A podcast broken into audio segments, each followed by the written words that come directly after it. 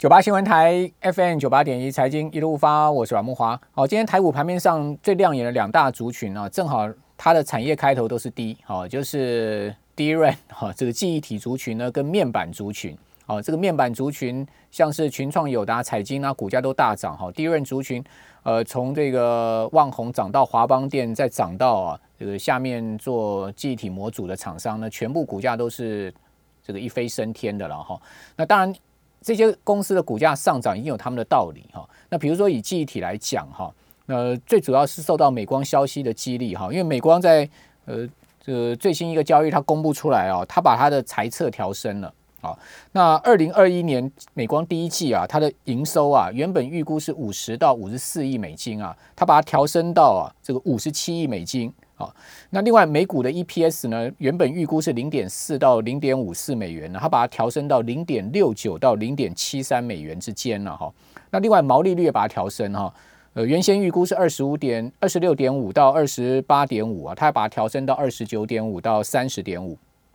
好，主要原因呢，就是认为说这个手机啊、汽车啊、跟工业需求还有 PC 啊，哦这些啊会运用到记忆体的这个需求都非常强劲哈，所以记忆体呢在美国的华尔街分析师的眼里面呢，非常有可能哦，在明年第一季价格会止稳哈，之后呢可以一路啊望到这个全年然后就记忆体价格明年是有一个好的回升机会哈。那在这样的消息激励之下，台股今天整个记忆体族群股价就全面走高嘛哈。那市场也不是只有台股哈，包括我们刚刚讲啊，韩国的最大记忆体的厂商啊，其中之一啊就是海力士哈，它今天股价有大涨八趴，好，真的就是。同步的一个效应哈，那美光今年的股价也涨了超过一倍哈。那美光最新一个交易日股价呢，大涨了四趴多，将近五趴哦。它的股价已经升到了六十七块钱美金了哈，六十七块美金一股这个价位已经创二十年来股价的新高了。所以你去看美光的这个股价的走势啊，你就发现它完全就是跟整个记忆体的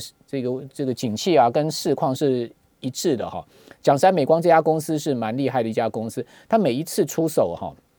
它的大投资。哦，它都是要出在这个很重要的时间点上，而且都非常的精准哦。那尤其是哦，我们当看到全世界有大的这个记忆体案，呃，诟病案的时候呢，往往也就是记忆体价格要落底。当然，大家都知道说记忆体价格这几年并不是太好。哦，那呃，最近一个大的诟病案就是 Intel 把它的记忆体部门卖给 SK 海力士嘛，大概九十亿美金。哦，那呃，这个大诟病案呢，是不是又告诉我们记忆体是要景气要出现另外一波翻扬呢？哦，那当记忆体景气出现翻扬的时候啊，往往就是三年不开张，开张失三年哦，它的涨势就会非常凶啊。二零一六年到二零一七年那一波，一八年那一波，记忆体价格啊，这个涨幅是超过一倍的哈。那如果说各位去看万宏的股价，你会发现哦，哇，那个万宏在二零一六年的时候，股价跌到两块一毛，哦，当年它减资五十趴，哦，可是隔年二零一七年，万宏股价涨到六十块。好，所以你算它的股价涨幅是十五倍，因为减资五十趴，我们算四块，好，四块到六十块就是刚好涨十五倍。所以一旦就是说，当整个价格翻扬的时候，这些具体的厂商哦，哦，那就是呃，这个股价上涨就会非常的惊人。好，所以说你可以看到美光的股价为什么今年已经率先先从三月那时候最低点三十块，已经涨到现在已经到将近快七十块，甚至美国的分析师还把它上看到这个。到六十七块，他把它上看到七十块以上的这个股价，哦，虽然它已经创二十七二十年来的新高，他认为说股价还有在继续上升的这个条件，好，最主要就看好明年整个第一润价格的的复苏哈，好，所以说是不是有一波整个大的运用跟需求啊来临？好，现在目前看到这个态势是这样子，但呃明未来的事情也很难讲了，只是我们现在看到。呃，这个面板啊，跟记忆体的确就是有这个价格上涨啊，而且开始慢慢感觉要在供不应求这种味道出来了哈。比如你看到最近黄崇仁这个利基利基店要上柜前的这个法说会，他也讲的这个很乐观嘛。当然，我觉得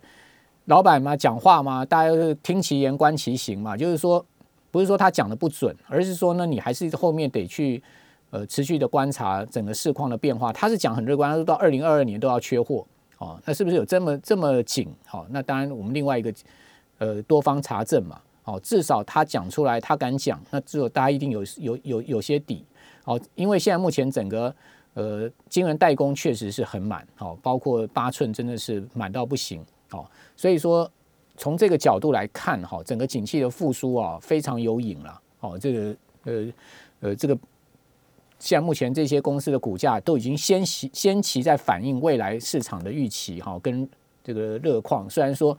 你还没有明显的见到价格出现多么大的一个翻扬，但是你会看到哈，他们的股价已经率先反应了哈。这就是我刚我先年一再跟大家谈的一个观念，就是说当景气开始要复苏的初阶段，这些原物料型的。不管科技业或是说传统产业，他们的股价在这个阶段反应会是最明显，因为他们相对先前呢基期很低，在低基期的情况之下呢，未来一有憧憬啊，一有想象空间，他们的股价爆发力就非常的大，可能都是上先给你涨一一倍再说了哦。那呃，美光的股价在两千年的时候曾经创下历史最高价，当时是到九十七点五了。哦，之后呢，就随着这个科技泡沫啊崩盘下去，最惨的时候跌到大概二零零九年的时候，零八年的时候，它股价跌到剩下一块六毛、一块五毛九，哦，不到两块钱美金，跟旺宏一样。我们刚刚讲讲旺宏，二零一六年的时候，它股价最低跌到两块多吗？哦，那这一七年整个景气一翻扬，它的股价马上涨到这个六十块。哦，那之后呢，也顺很短的时间，它就很快的时间，它就跌下去。跌到了剩下十七八块，然后呢，今年在这一波再回到四十一块，好，这就是所谓的低润股的这个相关的股价，他们的一个波动非常的巨大哈，它完全反映就是这个市况的情况。好，那万宏其实呢，它也真的也确实是走出一个谷底了啦哈，因为二零一六年当时它因为每股净值是跌破五块嘛，所以说被打入全额交割，好，股价跌到两块。那因为它前五年二零一六年的前五年呢，是亏损了五年的时间，哦，那五年亏掉两百多亿，那当然不堪亏损累累，这个股价也不堪折磨嘛，好，就自然是被打入了全额交割。可是现在也翻身了，对不对？好，最主要是因为他在先前去买了茂德的这个十二寸厂，哈，当时投资也很大，哈，吴敏球其实是一个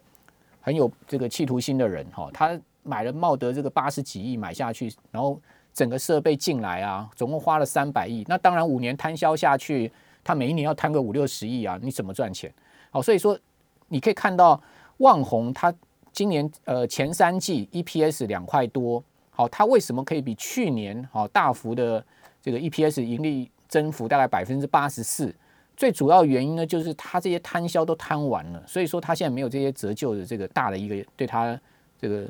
整个 EPS 影响的压力了，哈，所以说从这一块来看，好，包括像是呃这个面板厂也是一样，好，那联电这一次也是这个优势，哈，也就是说呢，他们相对在资本支出在摊销上面，好，在折旧上面已经开始他们的压力已经渐渐小了，所以说相对他们的 E EPS 都放出来，哦，这又是另外一个你从呃营收上面可能看不到的变化，好，因为你可以看到。万宏呢，其实营收它季比还是衰退啊，虽然年比好像是小幅增长，但季比还是衰退。可是你说看到它的这个获利却是大幅成长八成多，然后它的毛利率，好，它的第呃第三季的毛利率呢，比去年同期增加了六个百分点，这是一个很大毛利率的增加。营业呃盈利率也增加了两个百分点，好到这个十七趴。那你想看万宏一年大概可以做到四百亿到五百亿？台币的生意啊，它一季都一百多亿的营收，那增加一个盈利率，它可以增加多少的这个硬抗进来，就是我赚进来的钱，你就可以算得出来。好，那当然 EPS 上面的一个显现就明显，那相对本益比对股价的显现就很明显了，对不对？